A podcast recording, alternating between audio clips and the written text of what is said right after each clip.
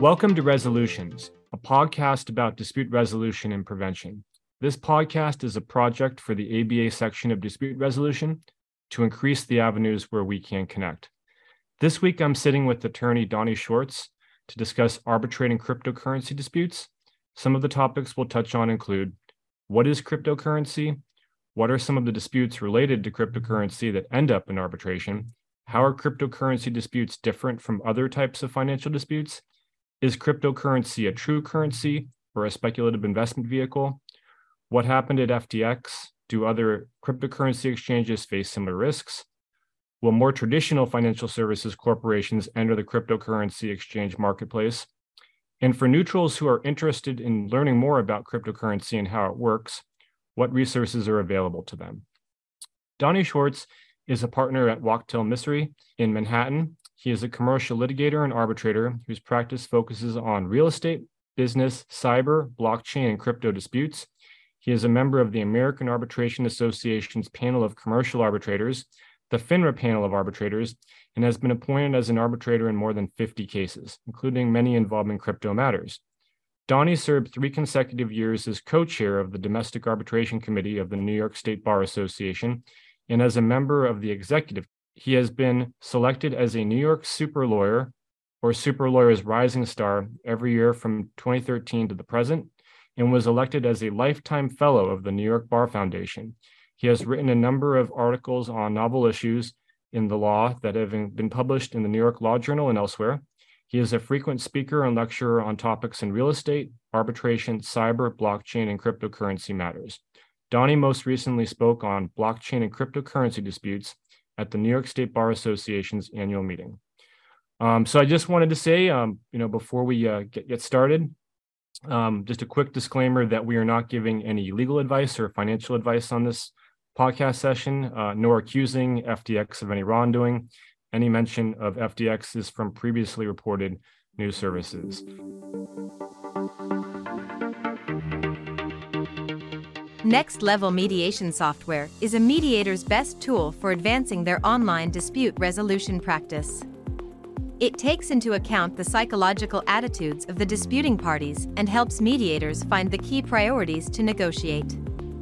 Based on decision science and an easy to use interface, the Next Level Mediation platform can handle the most complex disputes. Register today at nextlevelmediation.com for your complimentary 30-day trial of the subscription service and enter the code A B A discount 20 for a 20% discount. So, uh, welcome, Donnie.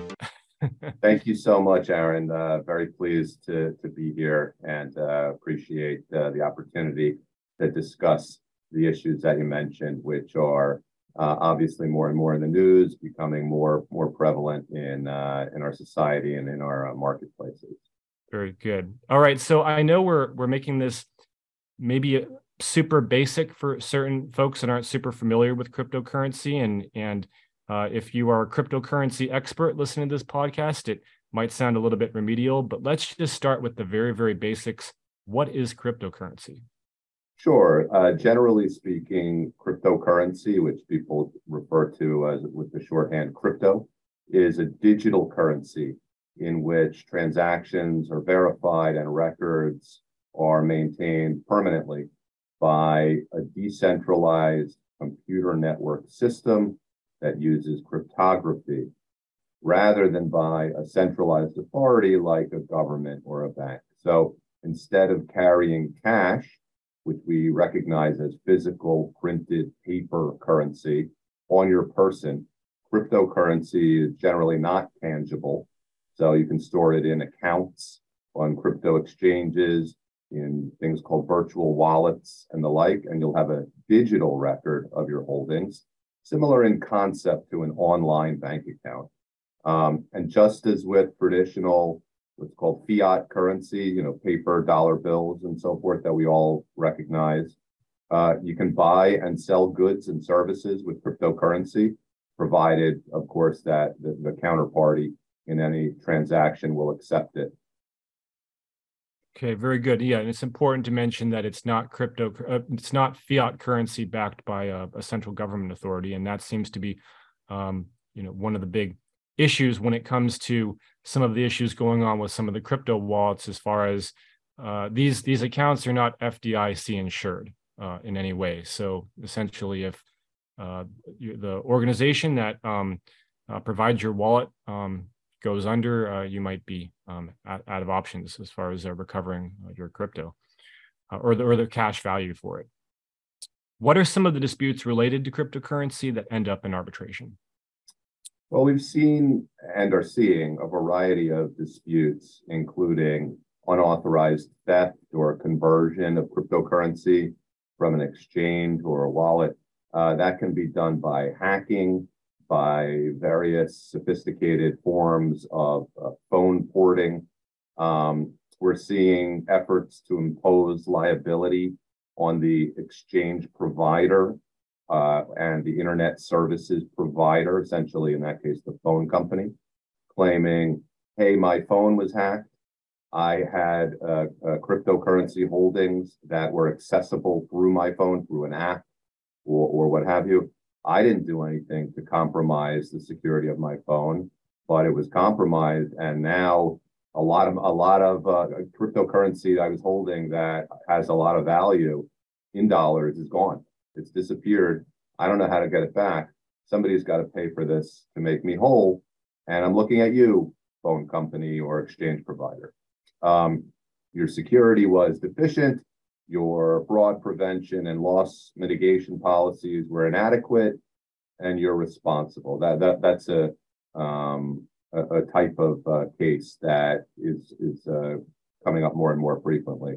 And because it can be so difficult to track missing or disappeared or stolen cryptocurrency and retrieve it, or even just to freeze it, um, owners who have experienced hacks um, that resulted in the disappearance of their crypto, they need to find someone that has funds and can be connected to the losses through a viable legal theory.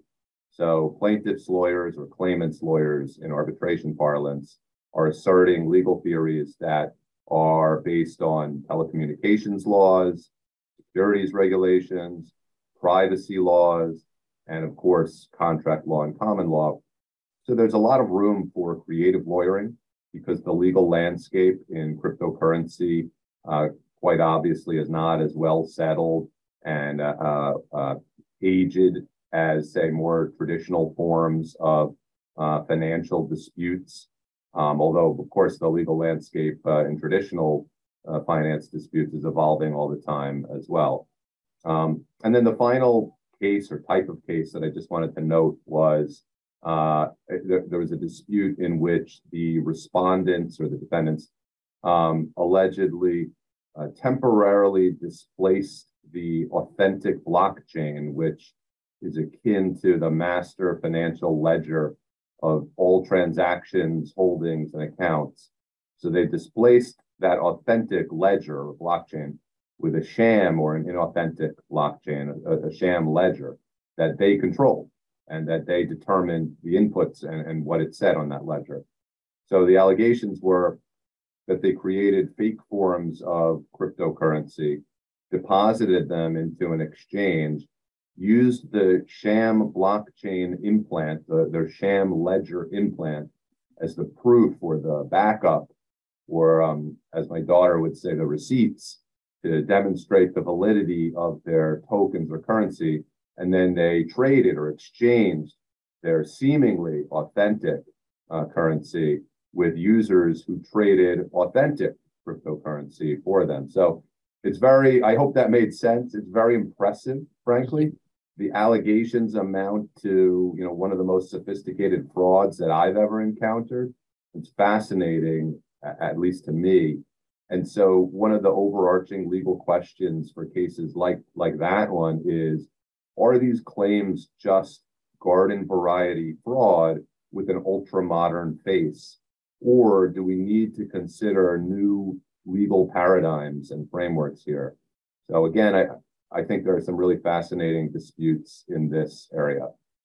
Yeah, you said a couple of things that I, I just wanted to touch on that really do make uh, crypto disputes um, unique. So I, I, think the assumption that a lot of folks have is uh, if I have an issue with crypto and I need to file an arbitration against somebody, uh, I'm going to go after one of the exchanges or I'm going to go after one of the wallets. Um, but you mentioned, for example, um, the security issues with your ISP, right? And maybe it's not necessarily the the wallet or the exchange's fault, the particular situation, but you're right. There was a security issue with the ISP, and then you you would the ISP would be the respondent. I think that's that's unique. And then the other different types of respondents that might not be directly involved in in, in crypto as well. I think it's interesting.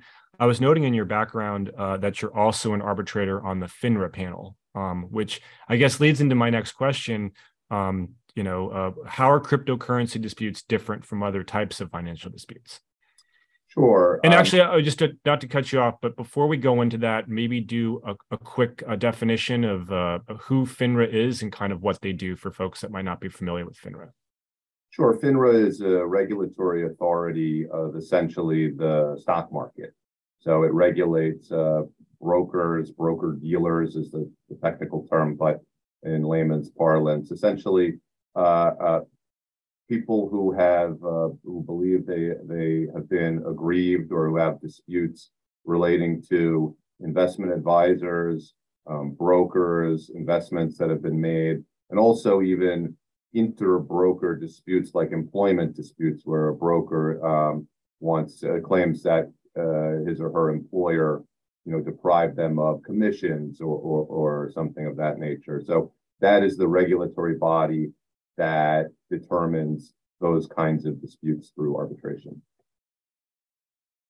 And it, I guess it should be should be mentioned that uh, um, you, you, know most of the, the, wallets and the crypto exchanges are not like traditional brokerages, which are FINRA members. Most of them are outside of FINRA and FINRA's purview.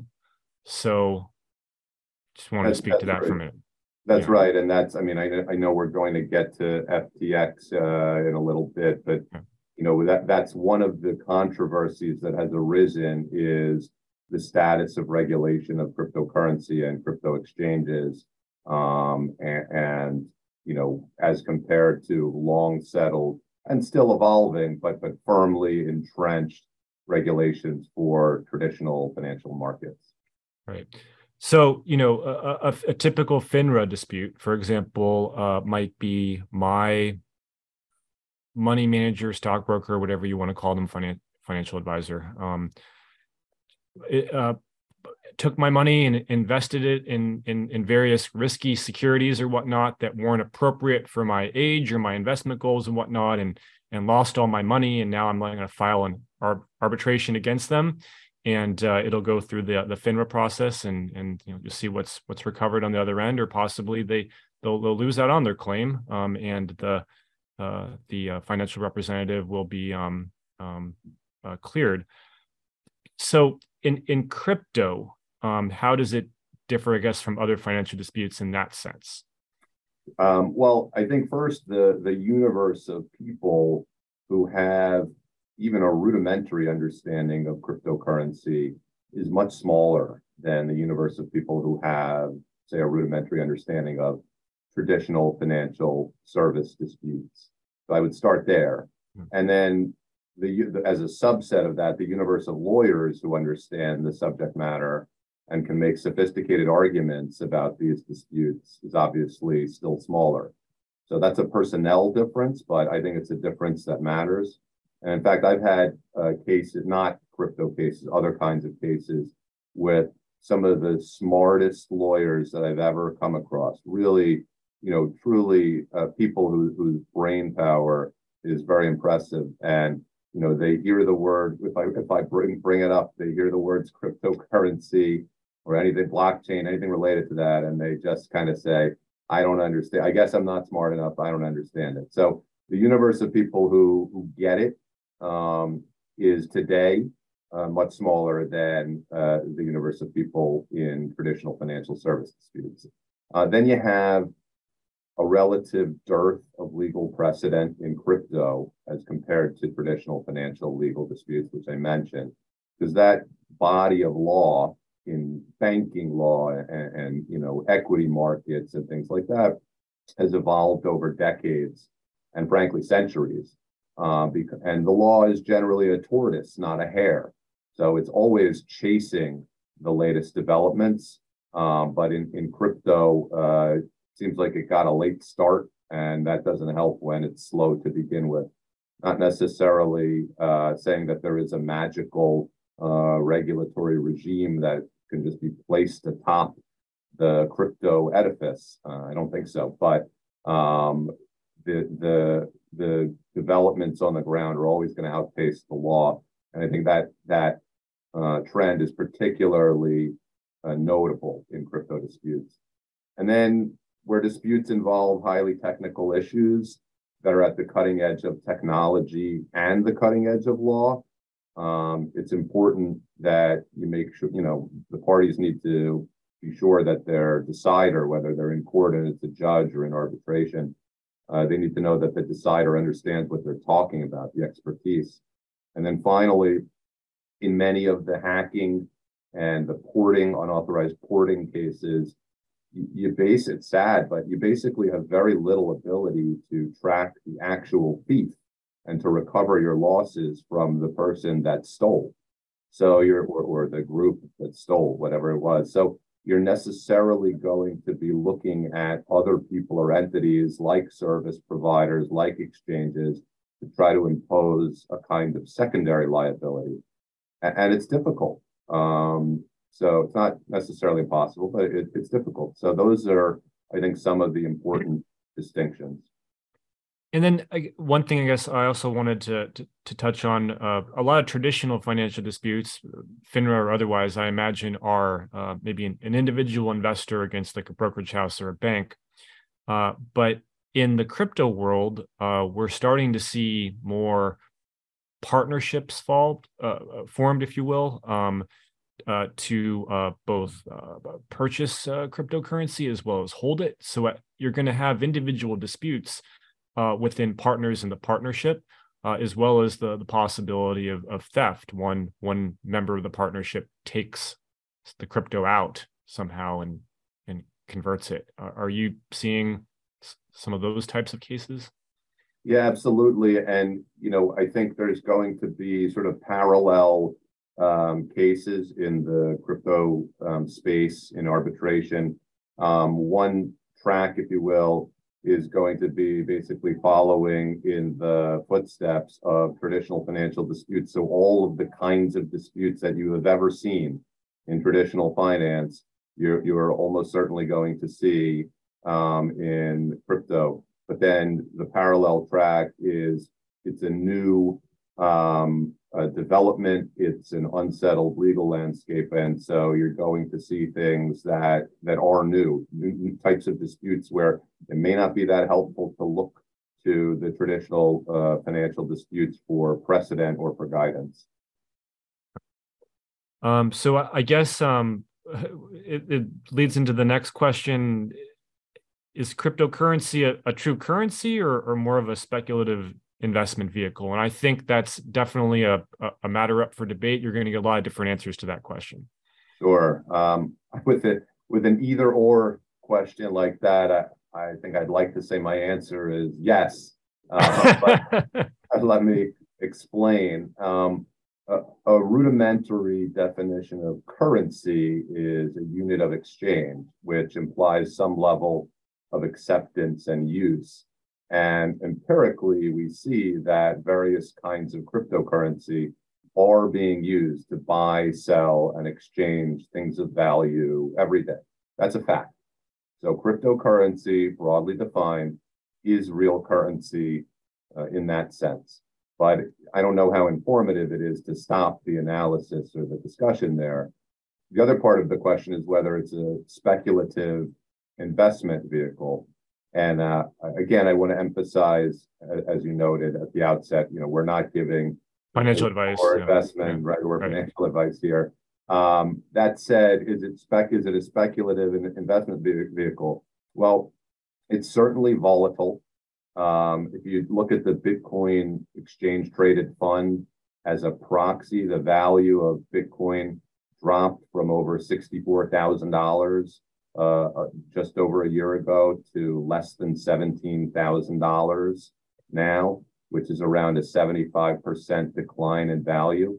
On the other hand, it also went from a value of about $3,200 in December 2018 to that $64,000 mark three years later. Um, so people invest in and, and bet on or against currencies every day, including some of the most sophisticated investors on earth, um, hedge funds, mutual funds, traders, the dollar, the ruble, and yes, the Bitcoin. Whether it's speculative is to some degree in the eye of the beholder. Clearly, it's much, much more volatile than fiat currencies used by stable governments. And clearly, there is no um, you know, tangible uh, uh, good or service underlying um, the, the, the market value of the currency like there would be for stock in a corporation that's a going concern. Um, but that doesn't mean that investing in all cryptocurrencies is just a pure crapshoot. Um, I think we're in the very early stages of cryptocurrency. My my crystal ball is is always cloudy, but I see a lot of volatility continuing in the future, possibly a narrowing of the crypto marketplace as uh, competition and efficiency uh, become more deeply rooted. But I don't see a wholesale disappearance of the concept. I, I really don't see any way that that happens, to be honest. I think it's here to stay.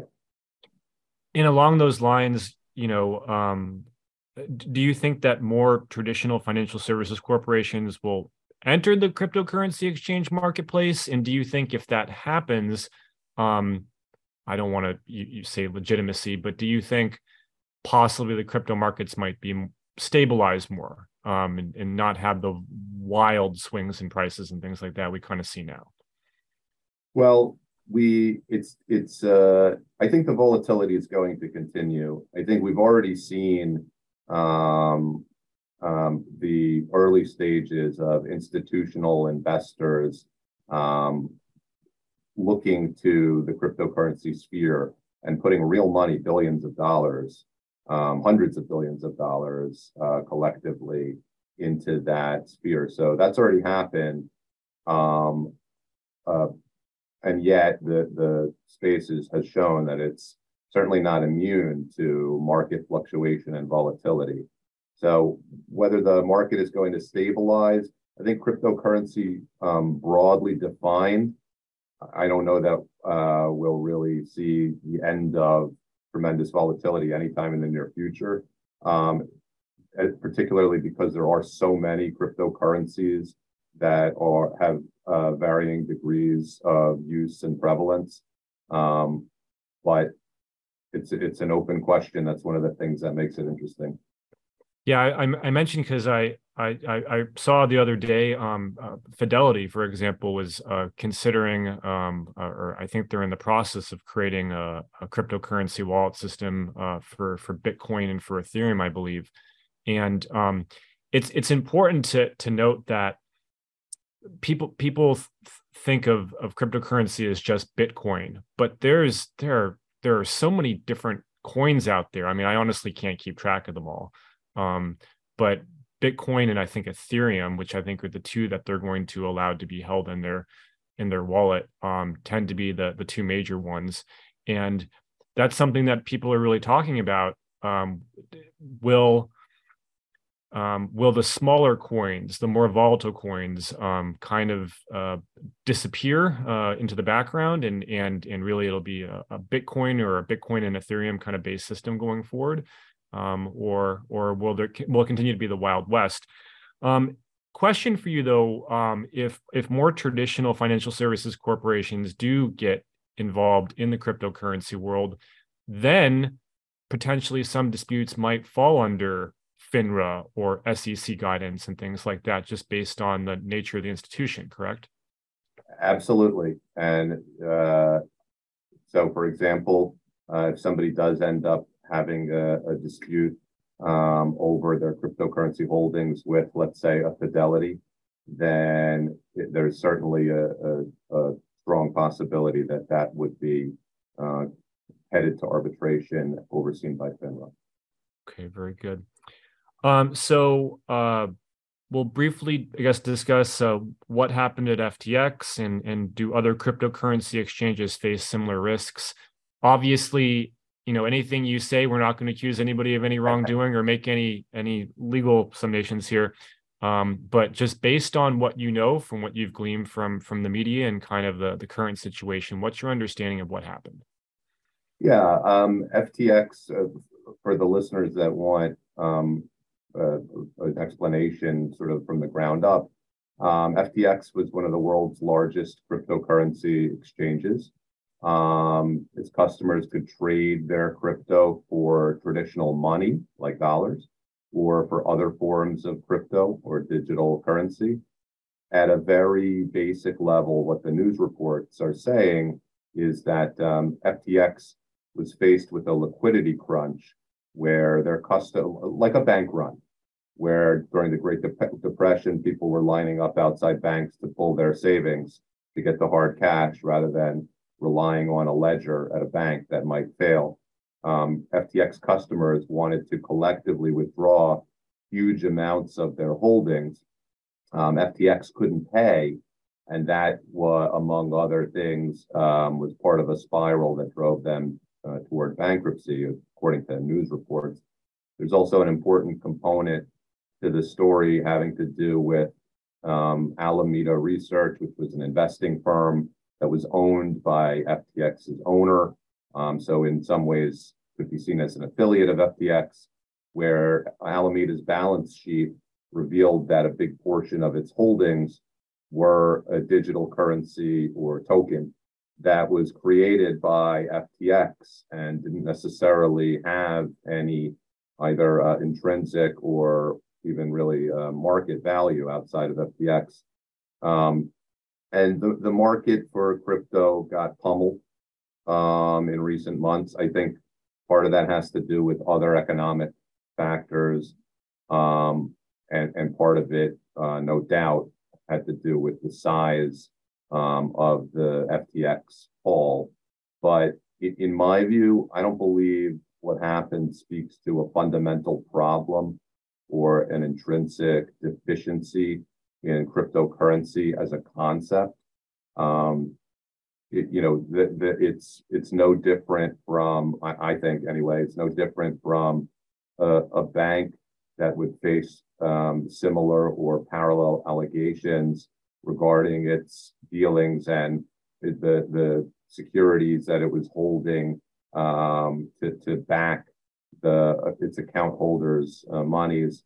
Um, and if a bank collapses, um, generally, we don't say that it speaks to a, a fundamental problem in either capitalism or you know financial markets as a whole. Although perhaps we might, uh, depending on you know uh, on, on, the how broad it is. But um, you know, to me, this is a case of what FTX was doing, how FTX was handling its business affairs. Um, of course, it'll get sorted out in the bankruptcy and related um, forums. Um, but um, to me, again, it doesn't bespeak a, a, a tremendous conceptual um, deficiency or problem with cryptocurrency as a whole. And I guess it's it's important to mention uh, for our, our arbitrators out there or, or folks interested in arbitration that uh, bankruptcy acts as a stay to arbitration proceedings. So essentially, um, uh, if somebody was considering filing an arbitration against FTX or something like that because they had some contract with them, um, it would be stayed uh, pending uh, the bankruptcy proceedings. Correct? Yeah, typically that would be that would be correct with respect to a pre-existing arbitration. Um, uh, would likely be be stayed by the bankruptcy, and you could always ask the judge to let you proceed. um, although um, I don't know what the likelihood of that would be, given the size and the scope of the of the bankruptcy now. Um, but uh, but yeah, it would it would also act typically as a stay against commencing new cases do you feel the uh, what happened at FTX will open the door for um, more traditional financial services companies to get into the market and kind of differentiate themselves and say, hey, maybe uh, you might we, we we consider ourselves maybe a safer place to hold your your crypto, whatnot. Yeah, I think that part of what has uh, had caused uh, the boom in this area is the vitality and the innovation um, in the in the space where new products, um, new items, literally things that had that never before existed were being created. So non-fungible tokens being being one example of that um, as a sort of offshoot of uh, crypto. Um, I, I, think that um, th- there's just so much um, innovation and so much um, um, novelty and, and intellectual capital being invested in this space that there is definitely room for somebody to come in and um, promote themselves as the you know the safe uh, place to um, store and invest your your cryptocurrency um, and I'm sure that that a more catchy version of that slogan probably already exists. But um, I, I, think that just like any market, whoever's in the vanguard, whoever is uh, filling niches and gaps in the marketplace, um, they're going to have an opportunity to be a leader. Um, and that's where the capital is going to flow. Now, you mentioned that obviously there's not a lot of court precedent uh, cases involving crypto, and it's a rapidly evolving technology. Um, and it's ov- obviously rapidly evolving for attorneys that want to learn more about crypto and potential cases they might um, have.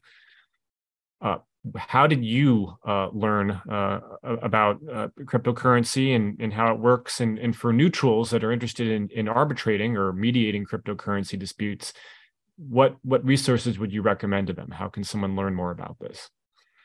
Um, the way that I got involved was just hearing generally in, in the news, in the culture, that this thing called cryptocurrency and, and Bitcoin was on the rise.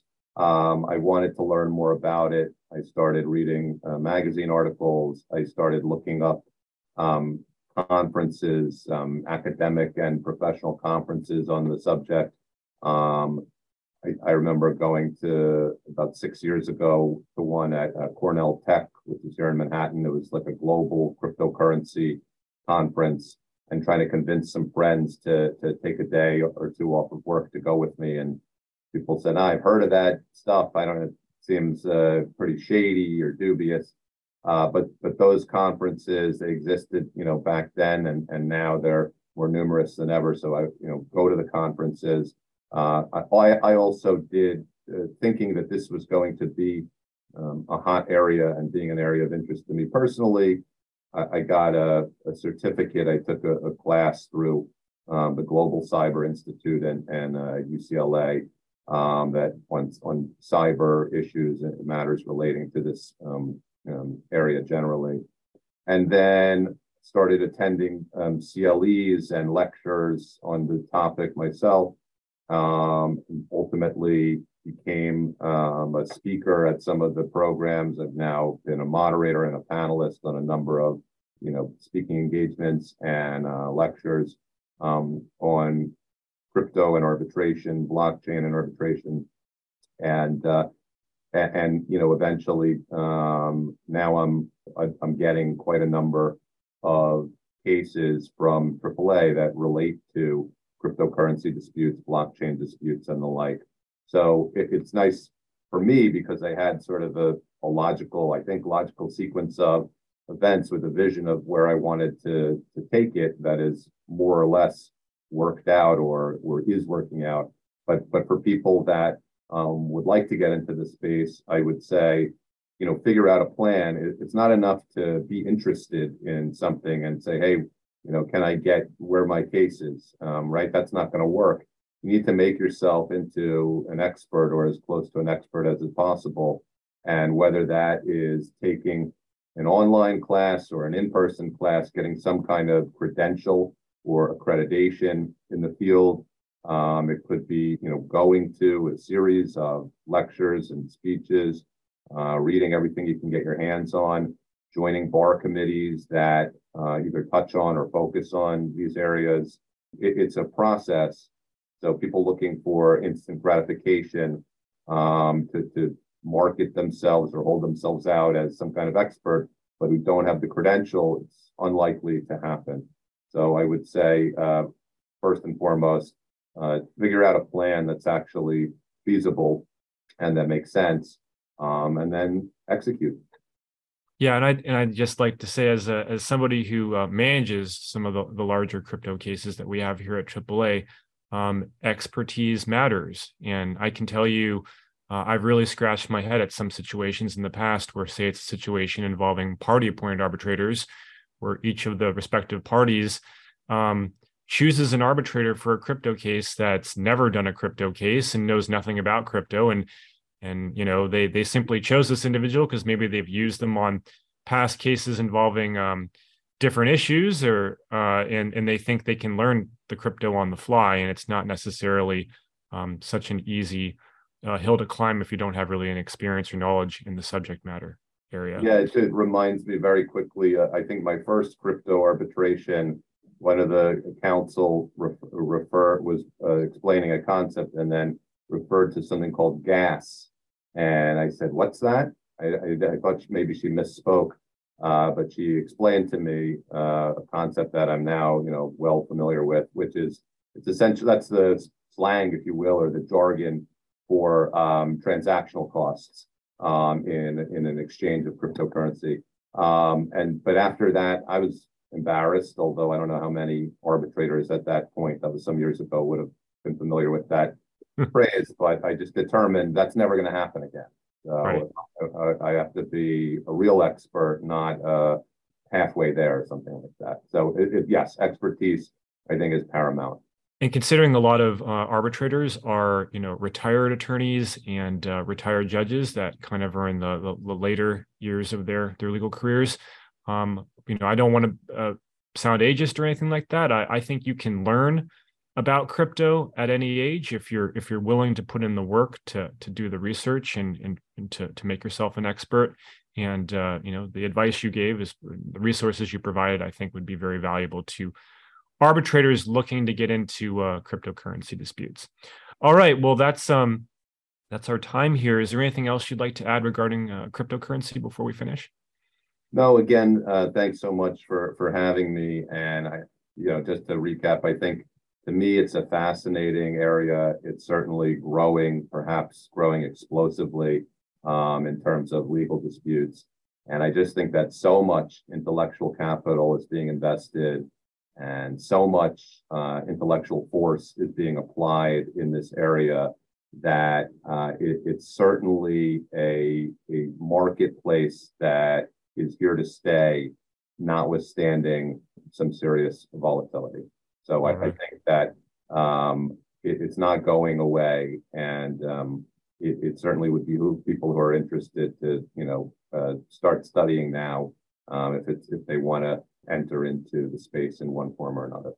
Fantastic. Well, thank you very much, Donnie, and um, I hope our our listeners are going to be researching crypto and learning more about it, and and just uh, learning everything that they can about how they can train themselves to handle these very unique type of uh, technology disputes, if you will. Technology and finance. I guess it's kind of on the edge of both, right? Sure, and and privacy and and, and telecommunications. It's really it's uh it's a hodgepodge, um, and that just means uh, there's a lot of room for creative lawyering, which is also something that appeals to me. So it's sure. a fascinating area to be in. Thanks so much, Donnie. Thank you.